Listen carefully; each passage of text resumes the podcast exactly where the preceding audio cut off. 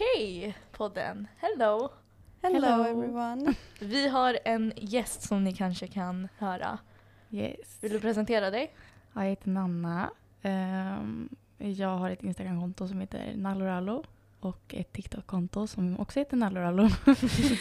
Eh, där pratar jag en del om psykisk ohälsa och lite andra personliga saker som är inne på det spåret också. Och sen så fick jag komma och gästa här. Så, Aha. förlåt. Eh, vem är Nanna? Alltså så här, fritid, du kan säga vad som helst.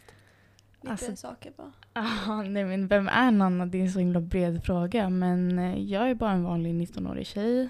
Um, fritiden går jag i skolan, vård och omsorg på gymnasiet. Eh, ehm, jag gillar att vara med vänner.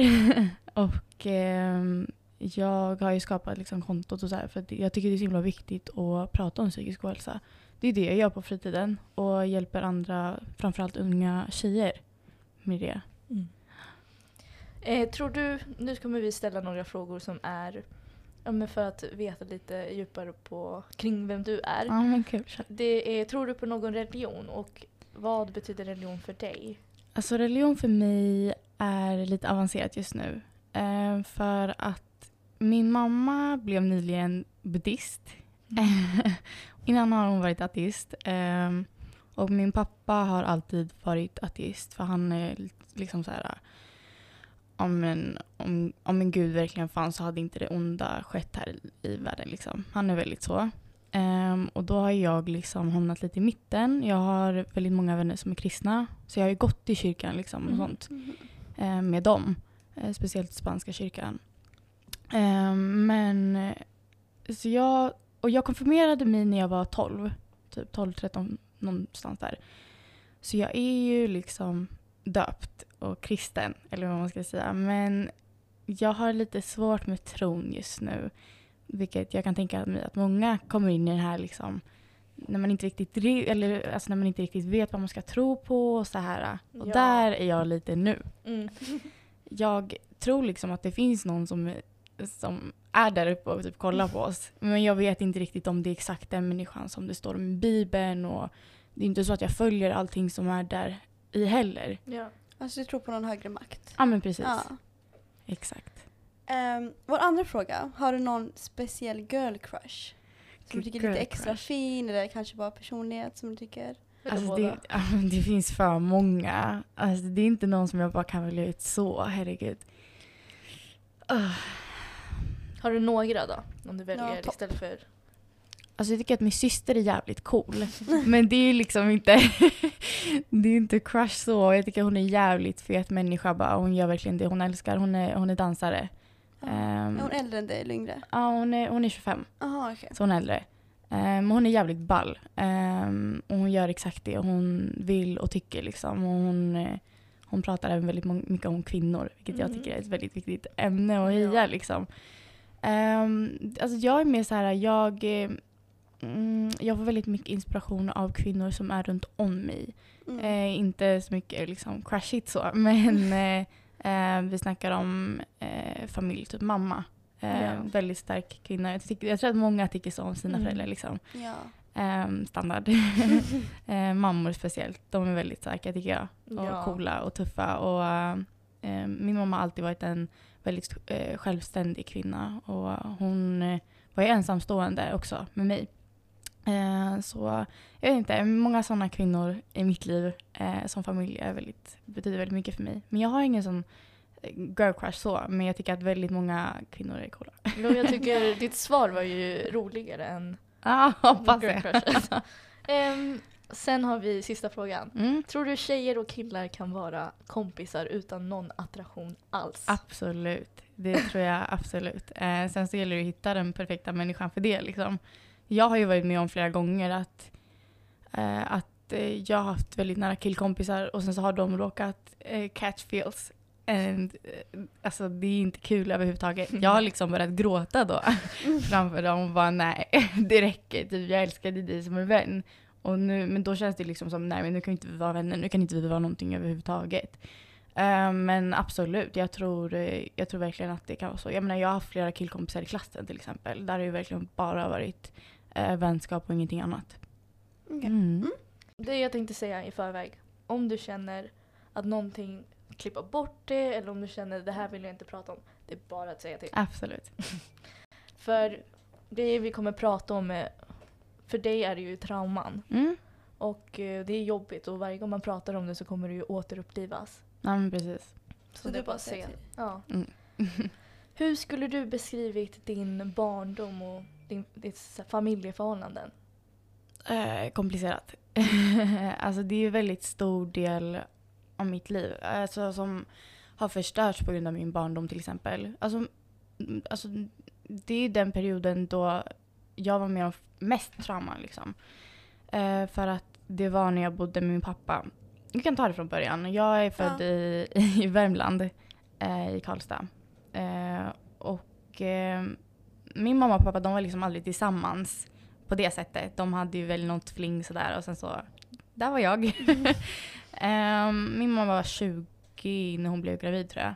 Hon var väldigt ung och eh, de båda två var väldigt liksom, så här, unga och dumma liksom. Eh, speciellt min pappa. Jävlar. här låter det. Ehm, eh, nej men ja, ehm, så då flyttade vi, eller ja, min mamma bodde i Norge först och sen flyttade vi till Värmland och där föddes jag. Sen så bodde jag med min mamma där i, var det typ 8-9 år eller någonting. Eh, och eh, sen så hörde min pappa av sig plötsligt till min mamma och bara nej men ni ska flytta till Stockholm. Eh, för att jag vill, jag vill ha en annan varannan vecka här. Liksom, så. Eh, så då flyttade vi till Stockholm, jag och mamma, eh, i en egen lägenhet då, då. Men jag bodde fortfarande varannan vecka. Och då eh, när jag kom dit så fick jag liksom träffa en man som jag aldrig tidigare mött. Men som jag ändå var väldigt glad över att få träffa. Liksom, för att jag har hört alla andra prata om sina pappor och deras relationer med föräldrar och så här. Eh, båda föräldrarna då. då. Hur gammal var du då? Ja, men då var jag nio. Eh, men alltså det var... Eh, så jag visste liksom inte vem den här mannen var men det kändes ändå tryggt att ha honom vid min sida. Liksom. Det, okej, men det här är vad en pappa är. Eh, men eh, då hade han eh, fått en ny tjej eh, och eh, även två barn med henne. Eller de var på gång liksom lite längre fram där. Mm. Eh, nu, snackar vi, nu har vi gått fram kanske två år eller någonting sånt. Okej. Ehm, och, men jag bor där varannan vecka. Jag märker inte riktigt att någonting är fel. Men saker känns inte riktigt okej. Ehm, för att jag, alltså atmosfären runt mig är inte riktigt okej. Eh, jag märker att han är väldigt aggressiv till skillnad från min mamma. Till exempel. Mycket bråk i hemmet, många som skriker på varandra. Uh, speciellt han och min låtsasmamma. Uh, och eh, sen även att eh, min låtsasmamma har aldrig liksom riktigt mått helt hundra. Hon har tyvärr lidit av många eh, ätstörningar, eh, bland annat bulimi. Eh, så det var också någonting som påverkade mig väldigt mycket. Liksom. För jag märkte att, du vet, att man liksom satt och åt middag och sen så skulle hon gå och spy mitt i Mm. allt. Eh, det, liksom det var så här att för mig var det inte något som var så här, ja men det här känns fel, men okej, det här är en ät- ätstörning. Nej, jag visste inte det. Men det kändes inte normalt. Liksom, det här brukar inte hända hos mamma. Du Eh, var 11 år då? Ja, Ja. Eh, någonting i den stilen, typ 11, eh, 10, 11, 12, eh, någonting. Mm, alltså det var en av de sakerna som kändes liksom lite så här, mm, ehm, Sen så, ja men som sagt jag var ju bara där en vecka i taget så det var inte så att det var problem konstant. Men Mm. jag märkte alltid när jag kom till pappa så var det saker som var så här, "Men det här är inte normalt. Typ, till skillnad, alltså, om man jämför med mammas vecka. Um, och sen så hände ju då första alltså, händelsen liksom som jag kände, nej men det här är inte normalt överhuvudtaget. Alltså jag minns inte exakt vilken ålder jag var i, men jag kan, alltså, jag gissar på att jag var mm, 11-12. Um, ehm, och det var liksom, jag kommer ihåg att jag satt i min pappas knä. Eh, vi kollade typ på någon, någonting, alltså jag satt inte, alltså så, det var liksom typ så att han sa, men kom gumman och sen så Mm. typ så, här, så Ja. en kortis. Ehm, och eh, han kollade på fotboll eller någonting och sen så eh, stoppade han ner sin hand i min byxa. Ehm, och eh, sen efter det så eh, kom jag ihåg att jag gick till mitt rum bara och liksom typ funderade över, men det där kändes inte riktigt rätt. Men det var inte så att någon annan snackade om det eller så här liksom. Alltså jag hade inte hört någonting om då hade man ju inte riktigt kommit in på det spåret. Okej men ehm, typ eh, de här delarna ska man inte röra eller de här delarna ska inte någon röra. Det här är dina. Alltså det, det var inte så himla mycket snack om det i skolan då. Mm. Eller runt eh, bland vänner och så vidare. Ehm, så jag visste ju att det kändes fel men det var, samtidigt var det liksom, men en förälder är ju den som ska skydda en och vara bäst för en så det kändes liksom ändå inte helt fel. Det var ändå så här, men han vet bäst. Typ. Han, han får väl göra det så. Alltså, ja. så. Ehm, det var ju verkligen någonting som påverkade mig fett mycket eh, framöver. Um, alltså, sen så var det ju massa andra traumatiska grejer som hände eh, i barndomen. Ehm, det känns som att det är så mycket typ, som man har Mm. gått igenom när man kollar tillbaka så här. ja. Men det är inte så att jag sitter nu varje dag och tänker tillbaka på det här men jag känner ändå att det här har påverkat mig jävligt mycket. Mm, och då har det varit händelser som typ eh, med olika män liksom som har gjort dumma saker mot mig. Ehm, eh, och eh, alltså saker som jag bara har typ så här, kollat förbi för att till slut har det blivit för mycket och varit såhär, mm, ja ja. Alltså jag skiter väl i. Eh, och det kan jag tänka att ha mycket med min pappa att göra. Typ så att jag bara har alltså, skitit i det typ, till Ja. slut. Och varit såhär, nej men. Ja, jag orkar inte ens bry mig längre. Har du känt typ att du inte kunnat sätta gränser för andra män för att du inte ens kunnat göra det på din egen pappa? Precis, exakt så. Och det har jag liksom känt typ så här, ja men det här är väl mitt liv, det här är väl till det normala liksom.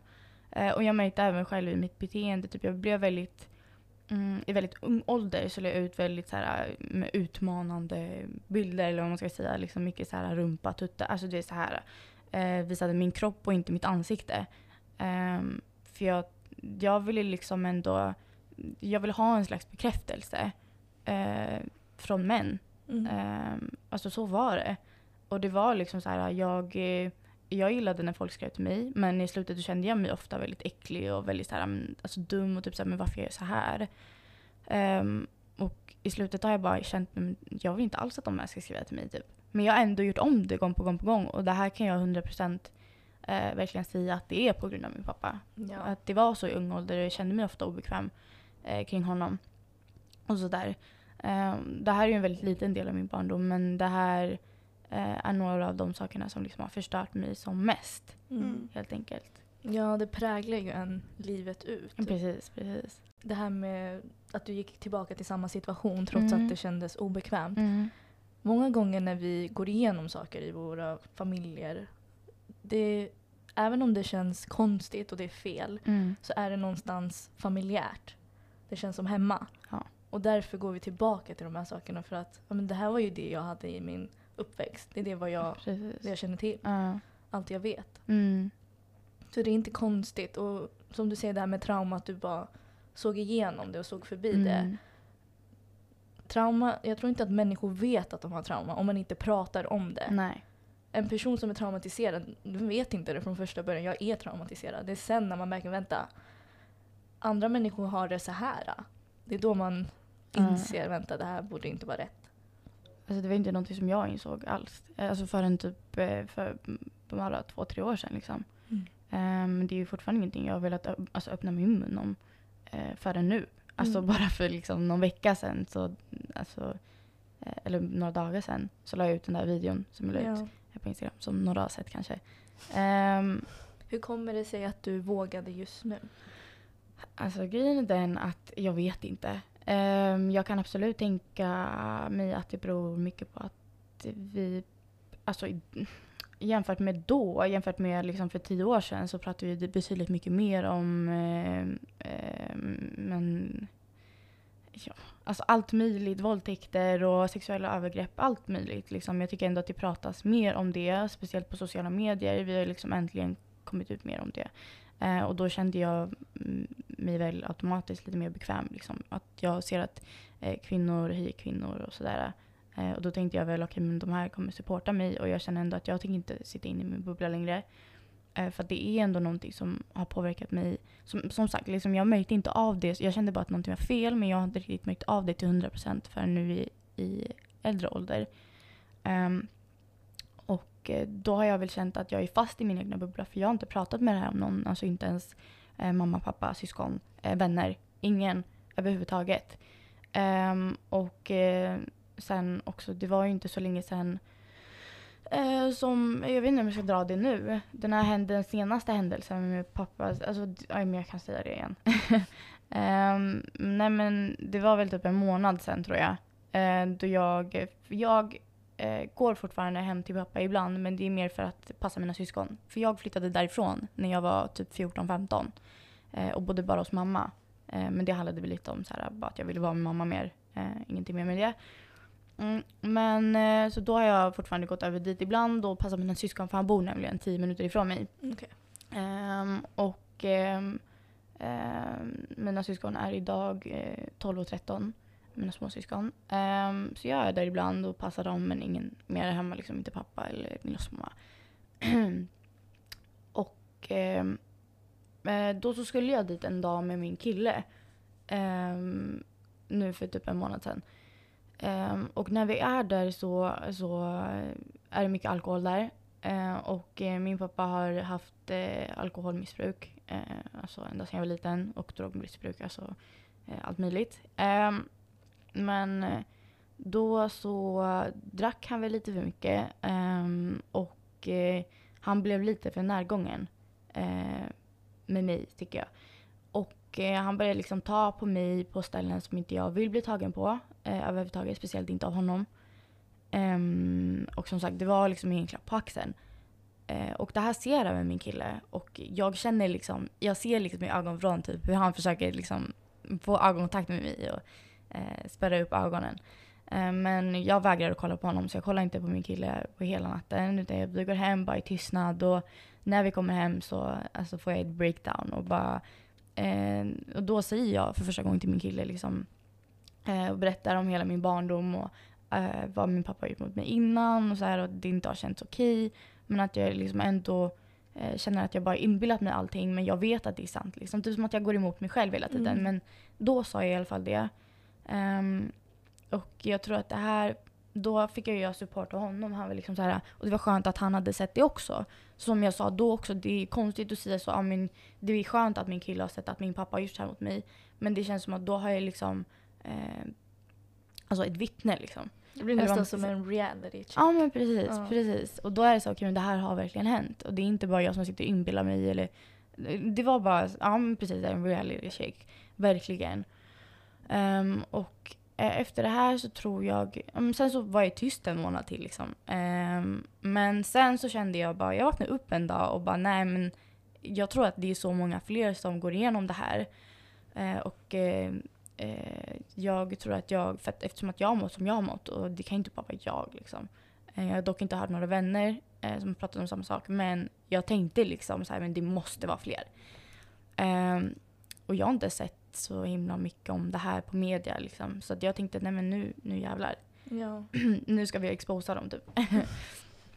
Ehm, och eh, då så skrev jag ett vanligt inlägg på Instagram först. En text bara där jag beskrev vad jag har gått igenom och att jag har funderat länge på att lägga ut det här och eh, sådär. Ehm, och responsen på den här texten var ju det var jättemånga som hade varit med om samma sak. Eller jättemånga, jättemånga. Åtminstone, jag fick väl typ eh, 300 likes till en början på det här inlägget. Och då var det kanske 14 av de här 300 människorna som skrev till mig. Eh, tjejer som har blivit utsatta för samma sak i ung ålder, typ 10 år. Alltså, ja, men, i- alltså 10-åringar, eh, små flickor. Eh, av eh, ofta sina farföräldrar, alltså typ Mm. farfar. Mm. Eh, eller eh, morfar. Eller alltså någonting sånt här liksom.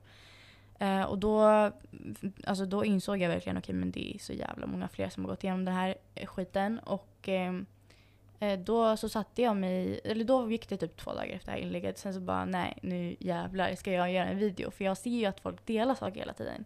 Tänkte jag nej men det här ska verkligen komma ut liksom dit, ut i världen.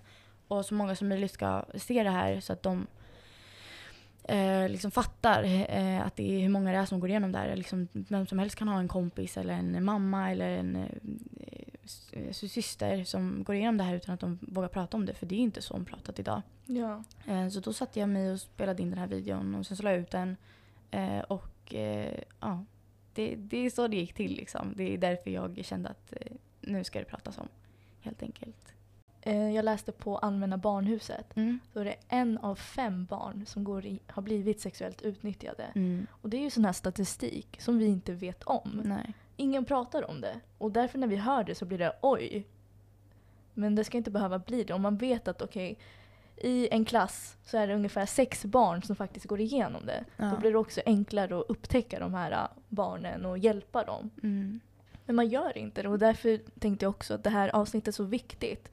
Att du verkligen får prata och säga hur det är och, så Ja. att folk får del av det. Nej men absolut. Alltså Det- grejen, det är så synd för det är just barn som behöver gå igenom det här också. Mm. Och det är som du nämnde tidigare, att man vet ju någonstans att det är fel men man är inte 100% säker på att det här är just fel. För man tänker, ja men det är min pappa eller det är Mm. min farfar eller min morfar. Mm. Då tänker man, det är min familj. Så någonstans tänker man, ja men det kanske är så det faktiskt är. Och det som är det synd, att det är just barn som går igenom Mm. det här. Vi blir ju uppvuxna, att, uppväxta att barn har fel och vuxna har rätt. Och det är ju naturligt att vi tänker men han vill ju mitt bästa. Mm. Eh, och det som är så synd är att vi barn, vi slutar aldrig älska våra föräldrar utan vi slutar älska oss själva. Tror du att, alltså var det skam du kände? Jag vet att många, som en annan tjej, hon Mm. har skrivit en bok om samma sak. Hon hade en pappa som sexuellt utnyttjade henne vid 3-4 års åldern.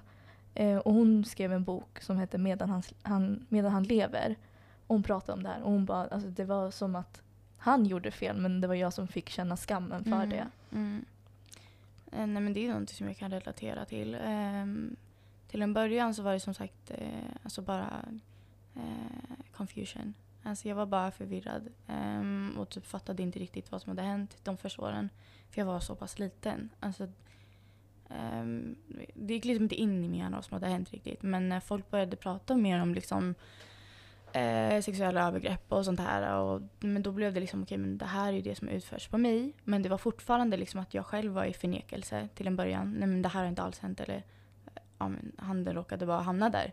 Ehm, liksom att jag kom på urs alltså, ursäkter eh, även fast jag visste vad som hade hänt. Eh, men det var som att jag verkligen var i förnekelse eh, mot mig själv och mina känslor.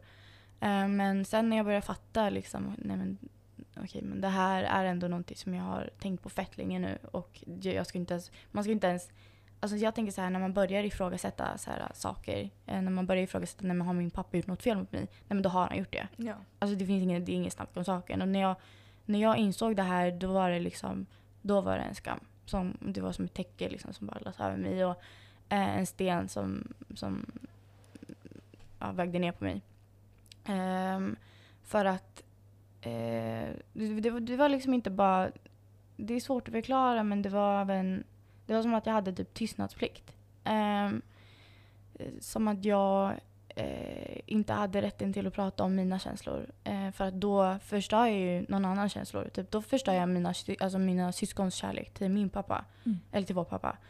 Um, för att då förstör jag ju för dem. Uh, det var, till en början var det mycket sånt liksom.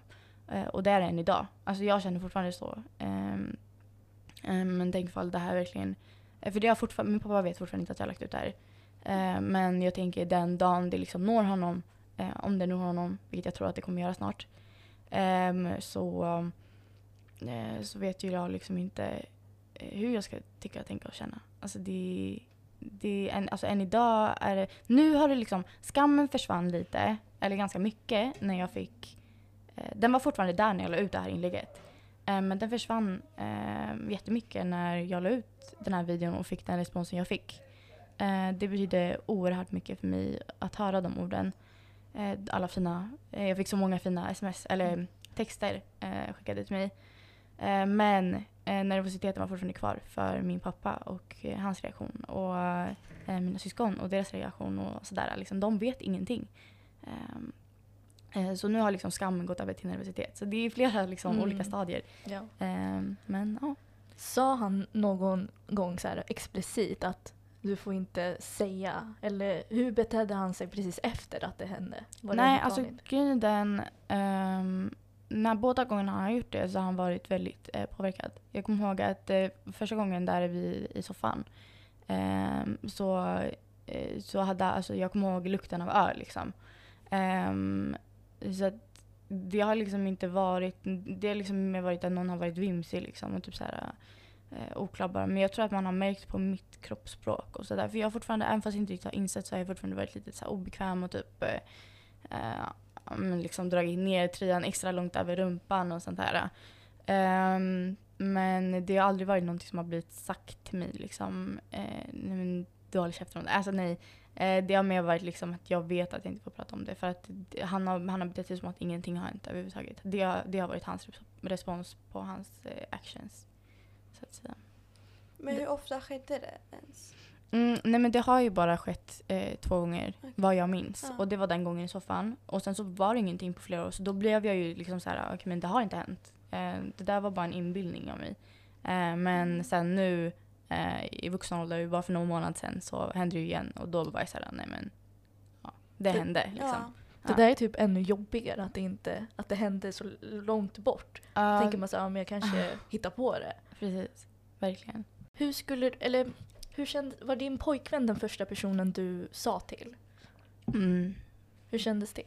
Ehm, alltså han har... ehm, jag har berättat ganska mycket för honom. Alltså inte om just den här händelsen men typ om mitt liv. Det har, eller det har kommit ut i, i bitar liksom. Ehm, men eh, så jag är ganska bekväm eh, med att prata om mina känslor med honom. Men det här var ändå någonting jag var... Jag, jag kände ju ändå när vi kom hem därifrån eh, så var klockan typ elva på natten eller någonting. Eh, eh, och det var liksom dags för lägg, alltså läggdags liksom. Men eh, jag kände ändå att jag kan inte gå och lägga mig så här för att jag vet vad han såg och han vet vad, vad jag var med om. Och, alltså det är så här liksom, jag visste att jag var tvungen att säga någonting för att man kan inte bara... Eh, jag kände i alla fall inte att jag bara kunde inte säga någonting. Ehm, ehm, så... Men alltså jag var ju alltså jag var väldigt bara skakig och typ väldigt tyst och eh, deppig. Eh, men det var, det, för mig var det bara så här, nej men det är bara att göra det. För att jag vet ändå att han kommer eh, stötta mig eller vad man ska säga. Ehm, så ja, det var en sak som bara var så här, men jag ska få det överstökat. Jag tror att jag kommer må bättre efteråt. Det var liksom så jag tänkte. Så, var det, så gjorde jag det bara. Men det är klart att jag var jättenervös inför det. Ja. Ehm, Vad var hans reaktion på det här? Um, alltså han såg ju det han såg. Ehm, så reaktionen hade ju redan skett utan att jag hade sett den liksom, eh, i hans ögon som sagt som jag vägrade kolla på. Eller kolla på. Men, men det- jag menar, han var ju väldigt så här, eh, typ, han kunde ju inte tro sina ögon riktigt. Och var så här, typ, va? Vad såg jag förut? Och vad, vad, vad, va? Jag visste inte att din pappa var så här liksom. Eh, det var reaktionen. Och typ att han aldrig hade kunnat tro någonting sånt. Jag tänkte, du näm- alltså nu nämnde du att du inte bor med din farsa så Mm. ofta. Men hur är relation allmänt?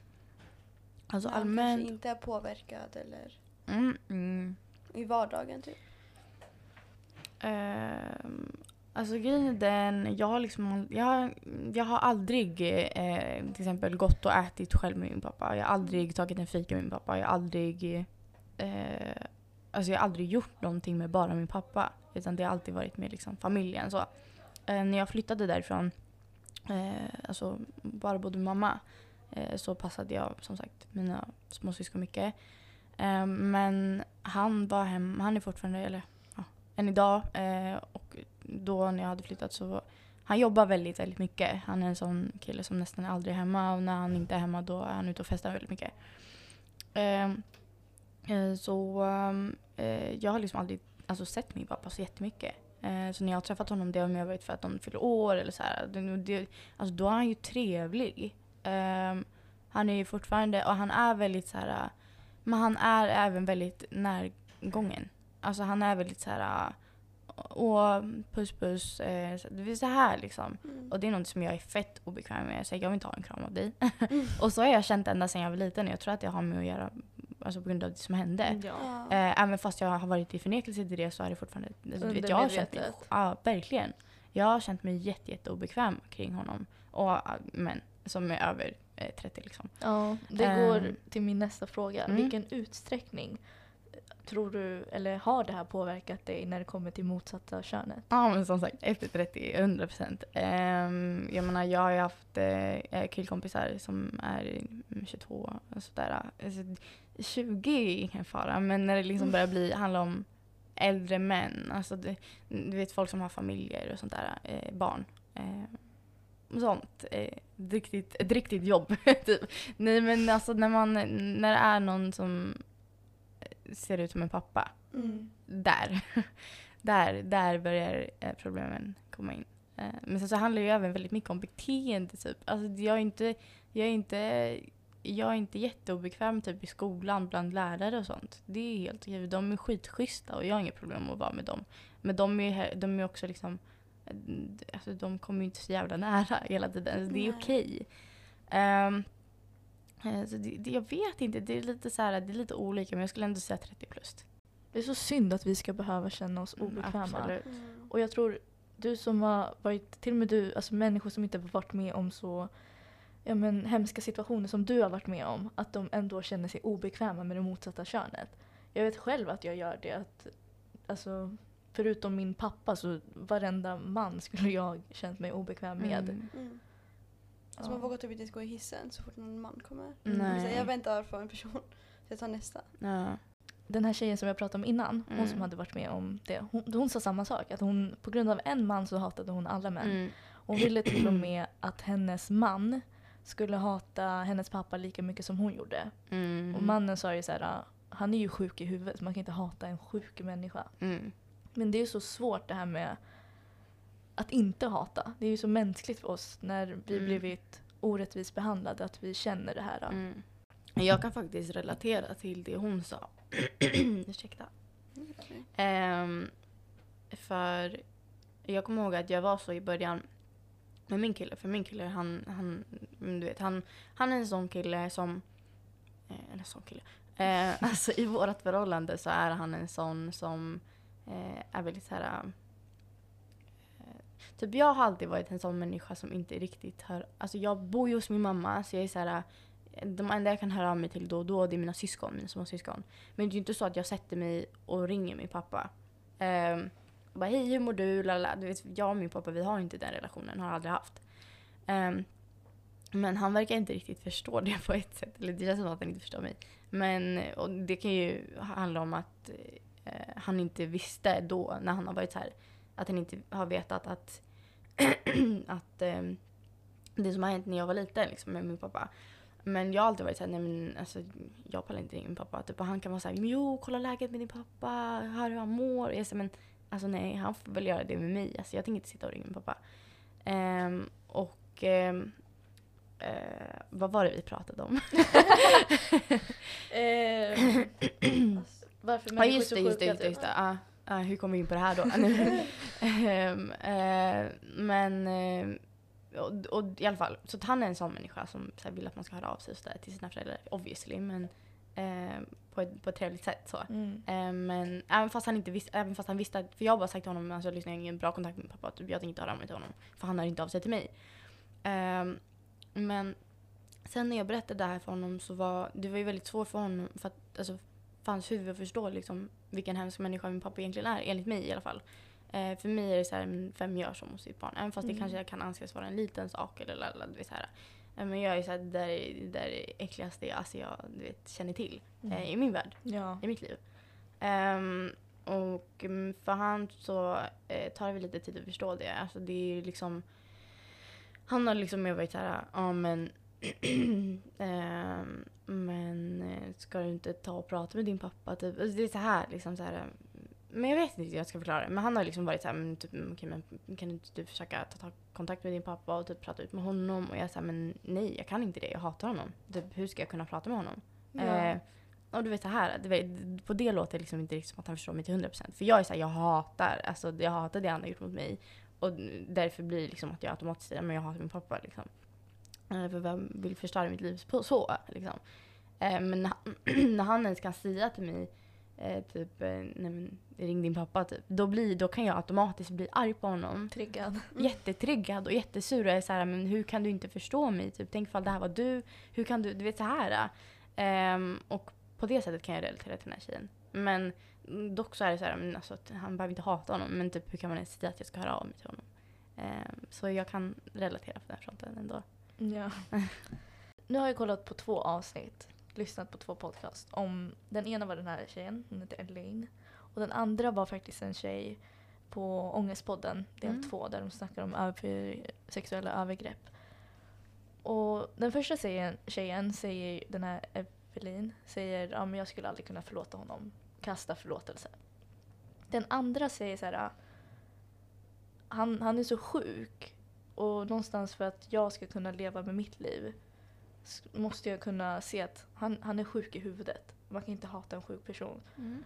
Och förlåtelse, för mig känns som att ehm, människor tror typ att bara för att du förlåter att beteendet, att du accepterar det beteendet. Eller säger det är okej det, det du gjorde.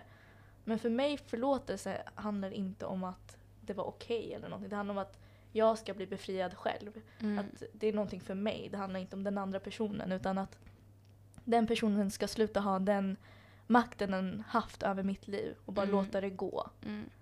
Känner du att du någonsin skulle kunnat förlåta situationen?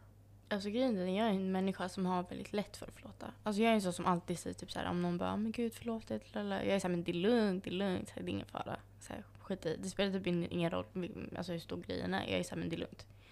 Eh, men eh, grejen är den, jag tycker inte ens att jag behöver säga förlåt. Eller ta emot, ta emot eh, godta förlåtelsen. För jag, eh, alltså, eller att, alltså ursäkta en för att jag eh, tror aldrig att min pappa ens hade sagt så.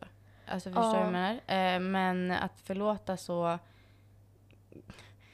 Alltså grejen är bara sådär utan att han ens pratar med mig. Eh, grejen är den, det hade varit en sak om jag hade kontakt med min pappa. Om jag och min pappa var så här eller om jag bodde hos min pappa. Eh, och jag är såhär, men vet du, jag förlåter dig men eh, typ, jag gillar inte dig. Alltså sådär. Eh, jag vet inte om jag hade kunnat göra det, alltså om jag bodde med honom så. Men nu är det en helt annan grej för jag bor inte ens med honom så mitt sätt att, såhär, att hela mig själv är typ, eller jag vet inte än för jag har inte, ja vi kommer till det snart. Nej men eh, för mig är det typ mer bara att jag pratar inte med pappa. Alltså det är så jag... jag Distansi- Ja men, distansera. ja, men Ja. det är liksom mer typ såhär, men jag skiter i det där. Mm. Alltså det där lägger jag åt sidan. Eller han, så här, han lägger åt sidan. Jag bryr mig inte.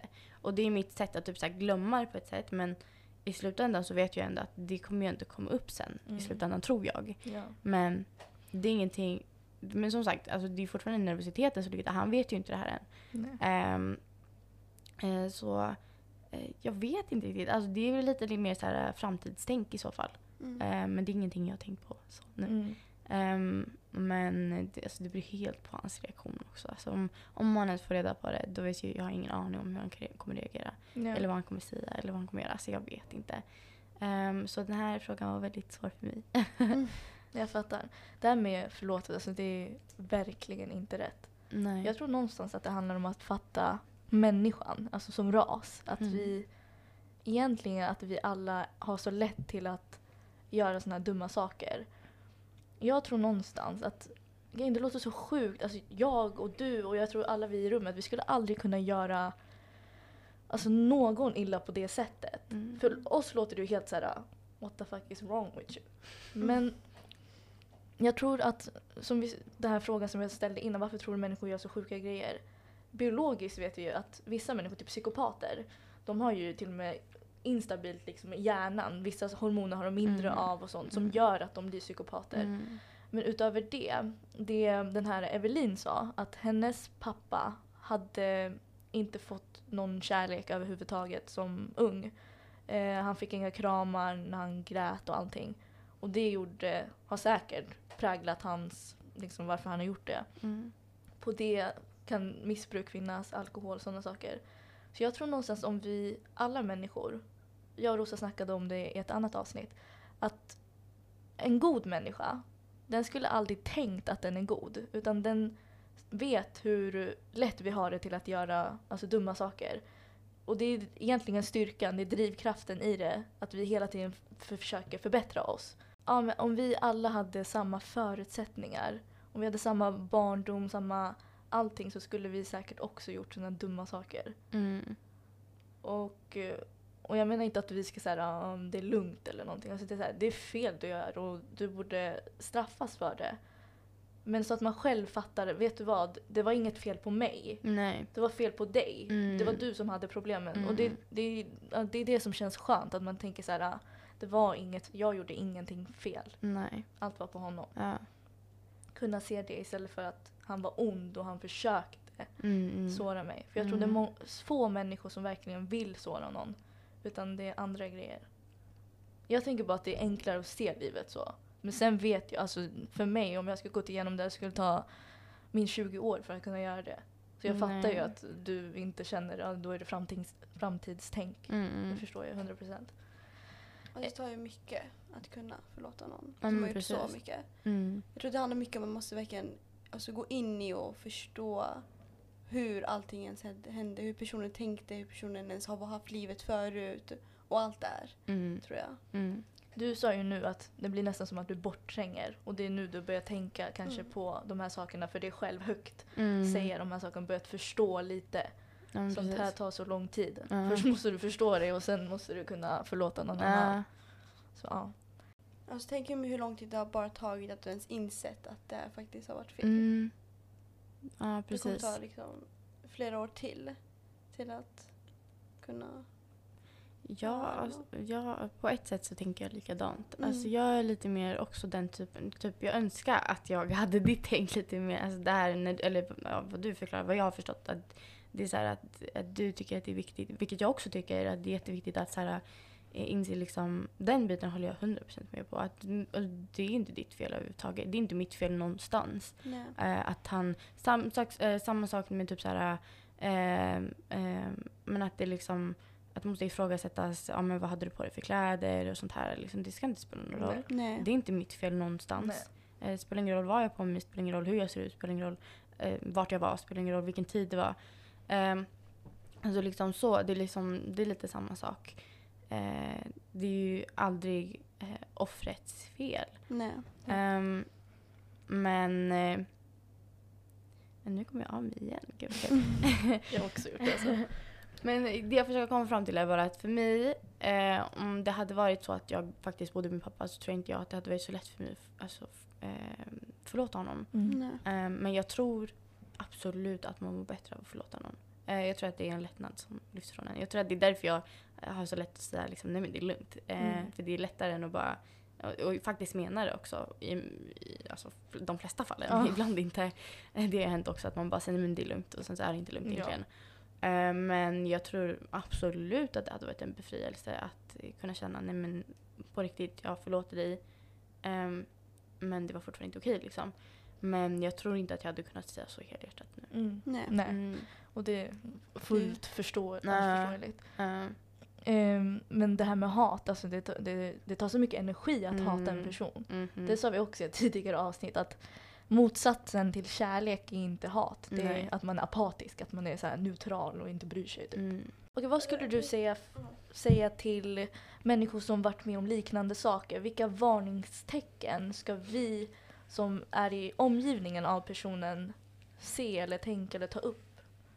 Alltså det är ju väldigt svårt med just den frågan för att som mig till exempel, jag visste ju inte ens själv. Jag kände ju bara att det var så här, det kändes konstigt och så. Det, det, då hade jag mer kunnat tipsa typ föräldrar för att det händer oftast i en ung ålder, typ när man är tio. Liksom, de, de jag, jag har läst, det, deras Mm. historia liksom. Det har oftast varit typ så att de har varit nio, tio år gamla. Då är det väl, det hade varit jättebra om föräldrar hade kunnat liksom, eh, prata, speciellt mammor. Mm. Ehm, prata med sina döttrar eller söner. Ehm, och liksom fråga, ja men, eh, men liksom bara f- så här, kolla och typ så här, eh, att man pratar extra mycket om, eh, ja men de här, det här är dina områden som, som ingen annan ska röra liksom. Ehm, och så där liksom bara mer öppet prat, eh, skitviktigt.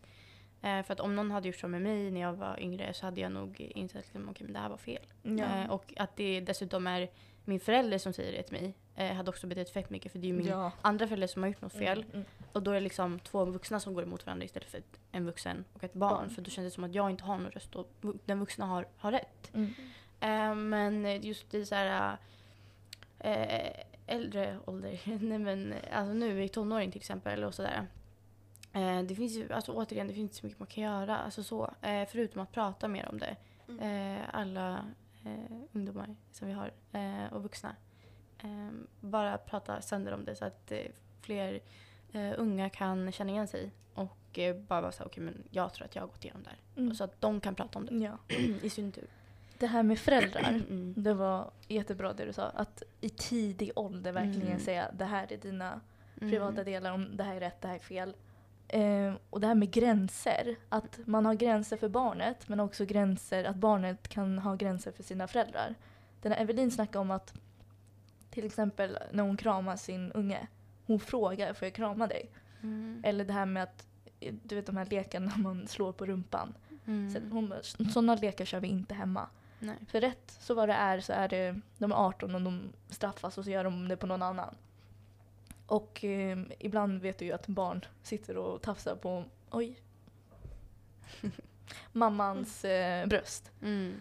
Det, så har hon också sagt att det, är- de, de får inte göra det. Nej. Så att man vet att vart gränsen ligger och ha det här, äh, den öppna dialogen med, eh, jag skulle säga oftast mamman kanske, men Mm. äh, att ja, men kunna säga till sin mamma. Det Mm. skulle, jag tror det skulle underlättat jättemycket om man kunde ha en sån relation, eller en vän eller ja, vem som, som man eller litar på. Mm. Alltså jag tror det är det som är, inte problemet, men allmänt föräldrar, de känner det så tabubelagt att prata om sådana där men saker. Det är så här, precis. nej man ska inte prata om sånt. Mm. Sen när man väl blir 18 och blir gravid, Mm. eller allmänt hamnar i sådana situationer, det är då man börjar, ja ah, men nu kanske vi ska börja prata om det. Mm. Så man Nej, måste börja verkligen prata om det i ung ålder. Mm. Så de vet exakt vad det handlar om. Nej, det är skitviktigt. Verkligen. Ja.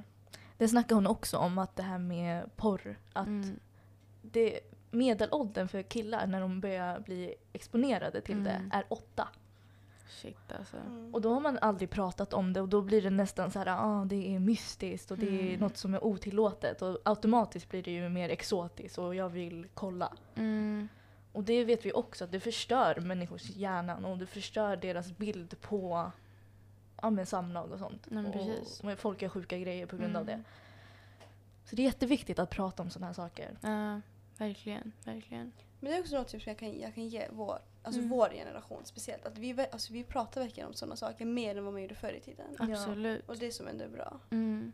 Nej, det är skitbra. Jag tycker ändå att vi går framåt, liksom, Ja. inte bakåt. Eller Ja. eh, vissa människor går bakåt, men ja, det, det börjar se lite ljusare ut i alla fall. Mm. Sen också i skolor, att prata om det i jättetidig ålder tycker jag. Yes. Skitviktigt. Ja. Liksom, eh, när började jag, jag började typ ha sex och samlevnad, eller jag hade typ tre lektioner liksom. Ja. En, I sexan, när, Mm. man, jag, när jag Ja. var 12 år gammal. Eh, men Då hade skadan redan skett. Ja men precis. Eh, innan dess då. Och, då. och då var det liksom mer typ så här, ja men så här har ni sex och typ skydda er. Eh, det var inget mer med det. Mm. Ehm, och eh, eh, det tycker jag är skitkonstigt. Eh, för det är ju det är ju ändå, och typ, alltså skolan overall bara, typ, jag tycker det är konstigt det där, jag tycker att det är så här, hemkunskap, det är mer så här, ja men typ hur bakar du, hur lagar du mat? Men det är ju inget så här, alltså, du vet, livet. hur betalar du, hur betalar du lån? Alltså, Ja. fattar, fattar du vad jag menar? Så att det, ja men skolan kan bli hundra gånger bättre på det där alltså. Mm. Och speciellt sex och samlevnad, det är Ja. ju så jävla viktigt. Och då snackar vi om, då snackar vi inte bara om hur stakig ser ut då, eh, så här, utan då, då menar jag verkligen att det är skitviktigt att prata om övergrepp också och sånt där. Eh, annat skit.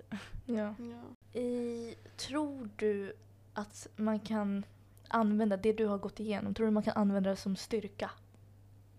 Vända det och använda det som en styrka senare? Absolut. Alltså eh, med tanke på att jag har, eller enligt mig i alla fall, har gått igenom ganska mycket så ehm, det har ju format mig till den jag är idag på ett sätt. Alltså jag eh, eh, blev ju jag skulle säga jag blev, alltså jag blev mogen snabbare än vad man egentligen ska. Mm. Ehm, jag var liksom en ung vuxen typ. Ehm, i, mm, typ när jag var 15. Alltså då var jag väl typ som, alltså jag har alltid varit ganska, om jag jämför mig med andra vänner till exempel, eller inte nu då. då. men, Den eh, tiden. ja men precis. Eh, då var jag alltid den som, mm, jag busade inte runt på samma sätt och jag eh, kanske inte hade lika kul. Men jag tog ändå visare beslut skulle jag säga. På, ett, på en front. Eh, på en Mm. front, annan, Mm. eller på en annan front, nej. Men ehm, just på den liksom mognadsfronten på ett sätt skulle jag säga att jag... ehm, ja, men, ja, men som sagt, jag var lite mer mogen i tänket helt enkelt. Och det tror jag har mycket med det att göra. Att jag var tvungen att växa upp snabbare. Jag var tvungen att vara med om eh, ganska hemska saker i ung ålder. Eh, men det är ändå, mm, som sagt, det har format mig till den jag är idag. Och eh, jag trivs med den jag är idag. Jag är fett stolt över mig själv och jag eh, tycker att alla andra som går igenom någonting, eller inte, också ska vara det. Liksom, vi är ändå människor i slutändan. Um, men 100 procent, det är ju liksom det är ändå någonting som jag har eh, fått ganska mycket användning för. Eh, helt ärligt. Man eh, tjänar fett mycket på att vara mogen. Ja. Ehm, man tas mm, alltså, mer seriöst också. Ehm, och det är ju det som har gett mig röst idag. Det är det som får mig att våga prata om saker. Och, ehm, jag tror inte att jag hade kunnat göra det om jag hade ett eh, yngre tänk. Typ. Då hade jag varit kvar liksom, så här, i, i pendlandet mellan okej okay, men har det där hänt eller har det inte hänt? Eh, men sen så, ja, jag vet inte. Mm, det, det har verkligen gett mig styrka. På grund av det sitter du här idag och hjälper tusentals tjejer. Ja men precis. Verkligen. Um, så uh, någonting ont kan även ge någonting gott. Mm. Precis. Mm.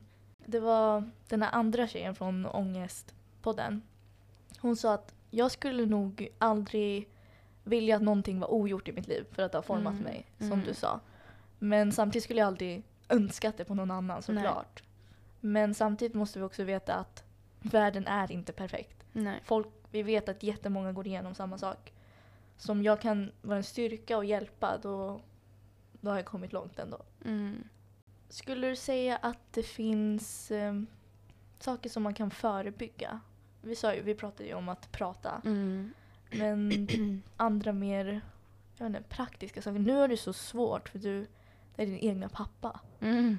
Um, jag vet att om det skulle vara typ någon kompis pappa skulle man kunna säga ja men det här Evelyn snackade också om att sov inte över. Bara för att ja, men Maja är jättesnäll. Hennes pappa mm. kanske inte är jättesnäll. Mm. Det har du ju ingen aning om. Nej.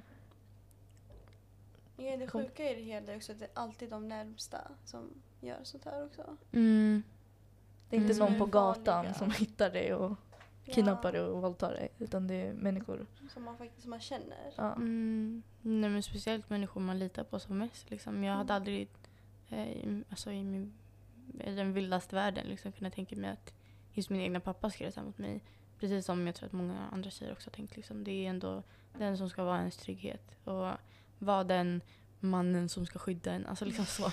Det är det vi blir uppväxta med och ja. får höra. Och typ så, ja, men, eh, det är ju oftast män som pratar så med sina barn. Typ så ja, men jag ska skydda dig, ja, men om kille kommer då ska jag slå dem. Alltså det är så här, eh, så här machosnack liksom. Eh, men sen så är det de som eh, har förstört många i slutändan. Det är mm. de som har varit den farliga killen. Ja.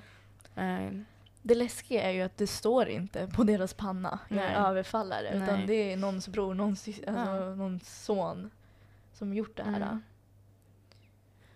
Men eh, din fråga var... vad var frågan? Ingen aning. Um, Lite mer konkreta kanske? Lösningar? Men, ja. Det har vi typ tagit upp en Ja just det, nej, nej, du, du ställde frågan. Du sa eh, hur hade man kunnat eh, eh, eh prevent? Ja. Um, eh, så svarade på den frågan jag vet inte helt ärligt. Jag tror inte att jag hade, alltså jag vet att jag inte hade kunnat göra någonting annorlunda. Det var bara min pappa liksom. Eh, sen när det handlar om andra sexuella övergrepp, det är klart som fan att man... Alltså, men, alltså i, i grund och botten så här, eh, uppfostra männen, alltså pojkarna, mm. rätt. Mm. Och det finns ju jävligt mycket man kan göra. Men jag tycker inte att problemet ligger inte hos Kina någonstans överhuvudtaget. Det är ju inget så här, ja men jag hade kunnat ta på mig någonting annat. Alltså nej. Mm. Typ, de hade kunnat ha ett annat tänk. Ja. Eh, uppfostra rätt från början. Eh, försök eh, hålla dem borta från eh, hemskheter och saker mm. som inga barn ska gå igenom. Det är liksom eh, allting, alltså jag vet inte, det är fett svårt. Men, ja, men till exempel porr, alltså eh, sånt där också. Det är många som eh, som kollar på det. Så här, de ser att det ska vara, ah, det ska vara hardcore, det ska, det ska vara aggressivt och det ska vara eh, struptag eller strupgrepp och det ska vara ja, med dra i hår. Um, eh, liksom det, det, för dem är det så men det här, det här ska jag göra. Um, och det kan, ju, det kan ju vara någonting som ingen annan gillar. Uh, och det, men det finns ju sådana sjuka porrvideos mm. också. Ja. Typ såhär uh, att, de, att de har sex med någon som inte ens vill ha det eller typ såhär, som ligger och sover. Alltså det är så här. Uh, mm. um, typ, ja, men jag såg ju det här med att de ska införskaffa kanske BankID. Att de försöker få det på, på porrhemsidor. Mm. så man måste lägga in med, med BankID. Jaha. Förhoppningsvis. Eh, det hade varit skitbra dellösning Ja. till det. Eh, men det finns så himla många eh, faktorer. Alltså, eh, och saker som man kan undvika. Det där var bara en av 10 000. Liksom. Mm. Men Mm. jag menar bara, att problemet ligger inte hos tjejerna. Ehm, eh, problemen ligger ju hos de som eh, våldtar och eh, gör det som de inte ska göra. Mm. Alltså vuxna tycker jag också ska bli bättre på att inte fråga men lyssna på barn. Jag vet att vissa fall har barnet sagt till och med och då säger man nej men barn får, får alltså för sig sådana Mm. grejer att de inte Mm. lyssnar på dem. Och där måste man ju psykologiskt också vara smart att kunna ta fram den informationen. Ibland måste man gå så långt och säga ah, brukar din pappa också visa dig alltså porr typ? Mm. Och då säger ah, barnet säger ah, han gör det. Och då märker man men där har vi det, mm. svaret är där. Mm. För jag, alltså, som du sa, din pappa verkade jättetrevlig och sånt. Folk märkte inte Mm. utsidan. Nej. Det är ju därför han inte blivit påkommen. Nej. De här människorna är jättebra på att dölja det här. Mm. Så att ja, men människor runt omkring ska bli bättre och inte bli så här va? Ofta han gjorde det. Nej, nej. För det kan vara vem, vilken man som helst egentligen. Det var ju det vi sa. En Mm. bror, en, en son, en kompis. Vem som helst. Precis. Hur skulle du säga att du tacklar det här idag? Nu är det riktigt som bara så här, se framåt. Liksom. Eh, det är det jag är inne på nu och sen så lite så här ligga åt sidan. Det är lite framåt, det är lite ligga åt sidan. Eh, det är även lite liksom, nu är jag ju ganska underhållen liksom. Alltså om, när, man, när man ändå har en liten publik då blir det lättare. Alltså då blir det så här, nej men då lägger jag mitt fokus på att eh, allmänbilda folk eller typ eh, eh, hjälpa andra. Mm. Alltså så tar jag ju mig framåt på ett sätt också. Ja. Det känns fett. Alltså liksom och liksom, liksom, ehm, och, och prata och hjälpa andra genom att jag gått igenom samma sak och att man använder sin, sina problem som en problemlösare för andra ja. helt enkelt. Ehm, och sen också att jag ens pratar om det. För mig är det ett sätt att ta sig framåt också. Liksom att jag inte är tyst och det jag döljer. Alltså, det är så här, men nu har jag kommit ut. det är så verkligen. ja. Mm. Vad är ditt tips till de som har varit med om liknande saker? Alltså jag skulle egentligen säga typ så här, men prata om det. Men jag vet själv hur det är och jag vet själv hur förbi- alltså förvirrad man är och så. Men jag önskar ju att jag kan hjälpa till med det också. Genom att eh, jag får min röst hörd eh, Mm. och berättar att jag har varit med om den här saken. Men eh, annars, alltså, alltså stay strong bara. Typ, eh, ni, är inte, ni är inte det dumma i huvudet. Ni inbillar inte er i saker och det är så som det är. Alltså, det tipset jag skulle vilja ge till andra är att om du tror, om det är någonting som inte känns okej, då är det inte okej. Eh, För att det var, det var min största liksom, eh, grej som fick mig att tveka på mig själv. Liksom. Att jag var så här, men eh, har det här verkligen hänt? Eh, eller var det där verkligen rätt? Om du känner så, då, har, då är det någonting som är fel. Mm. Eh, Du ska inte behöva känna så. Nej. Och det var det som fick mig att bli fett förvirrad. Eh, för att jag liksom sa det till mig själv. Hela tiden. Eh, så att eh, tro på dig själv och tro på det du tror. Ja. Liksom, ehm, Lita eh, på lyssna dig på dig själv. Ja, Mm. men exakt. Ja. Eh, har, vet din mamma om det här? Nej. Inte? Nej. Nej. Mm. Eh, grejen är den, jag har varit väldigt så här. Eh, jag, jag är en, det är det som är konstigt, jag är ganska nära min mamma. Eh, har varit det sen, sen barnsben. Liksom. Hon vet det mesta som jag har gått igenom. Men det är mycket hon inte vet heller. Eller också. Ehm, och det här är en av de sakerna. Och eh, men som sagt, jag och min mamma vi har varit väldigt nära. Men med tanke på liksom att jag är äldre nu och så här, om jag är över 18 jag klarar mig själv. Jag, liksom, jag är inte hemma så himla mycket nu. Jag är mycket med killen och liksom mycket med vänner och eh, sånt här. Eh, och då blir det automatiskt att jag och min mamma vi snackar inte lika mycket. Eh, och jag känner bara att jag hade förstört henne på ett sätt. Om jag hade sagt det till henne. Mm. Men å andra sidan vet jag att hon, hade, hon, hade, hon är världens eh, mest supportive eh, mamma. Liksom. Men jag vet redan hur mycket agg hon har mot min pappa. Eh, så jag vet inte hur hennes reaktion hade varit. Eh, och det hade kunnat vara all hell broke loose liksom, också. Ehm, men jag har mer liksom, det har varit liksom en, en tickande bomb från båda hållen. Alltså både så här, ja, med pappa, om han får reda på det, ja, men då, då vet inte jag hur det går. Om mamma får reda på det, men då kommer hon Vad eh, dåligt. ja, men mått jättedåligt Mm. och bara så här, typ känna att hon är helt hjälplös och inte kan hjälpa mig. och jag vill inte att hon ska känna så heller men samtidigt vill jag komma ut med min story. Eh, så för mig, det är där också, liksom, om hon får reda på det, då får hon reda på det. Men jag har ändå gått nu i några dagar och känt så här, ska jag säga till mamma? Men när jag, när jag går fram för att berätta det till henne så vågar jag liksom inte Mm. riktigt. Tänka Mm. mig. Men nu handlar det inte längre om liksom att jag skäms.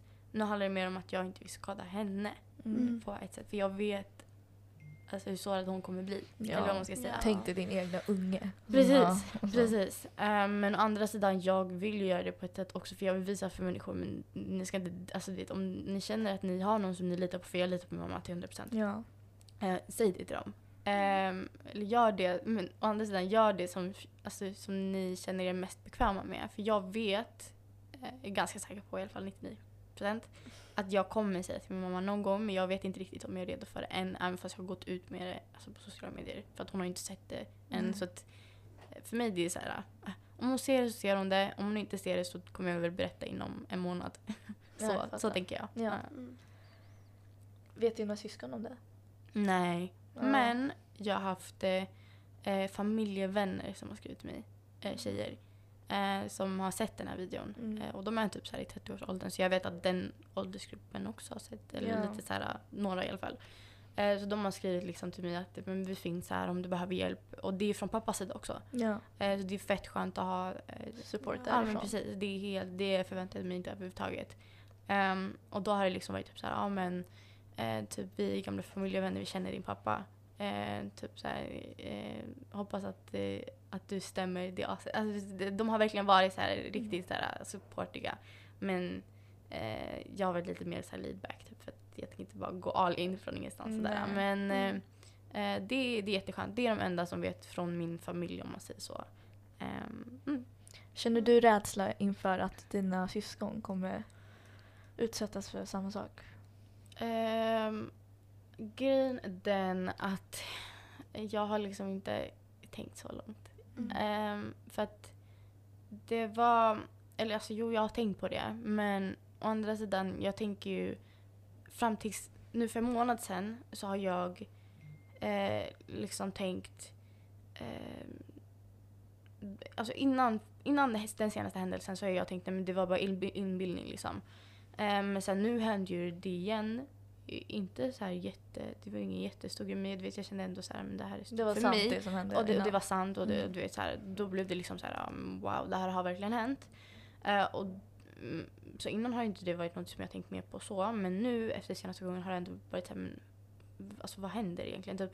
Eh, men å andra sidan det är så här, vill jag faktiskt gå vidare med en polisanmälan eller vill jag verkligen, alltså, vill jag verkligen dra mig in, vill jag verkligen att socialen ska ta eh, det, är- det är ett väldigt stort steg. Ja. Och det är så många fler tjejer som har skrivit till mig om det här som, har, som är i samma sits. Liksom. Mm. Jag vill inte förstöra för min familj. Mm. Och det är så jävla alltså, bara skevt att vi behöver känna så egentligen.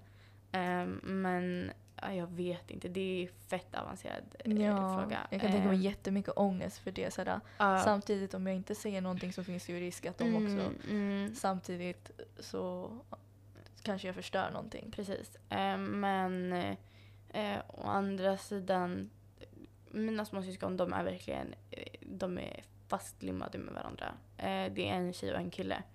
Eh, och eh, jag känner ändå att de har varandras ryggar och eh, det känns ändå väldigt safe för grejen är när det hände mig första gången som jag tyckte att det var lite mer lite större grej än vad det som hände sist. Nu Mm. tänker inte jag förminska mina egna ord så men ehm, på ett sätt så känner jag så och, men då var ju de jättesmå. Ja. Ehm, och då hade inte, jag hade ju inga syskon som var i min ålder liksom, eller min närhet när det här hände. Ehm, men jag kände ändå att i värsta fall så har de varandra. Men så kände jag samma sak med, eh, med droger.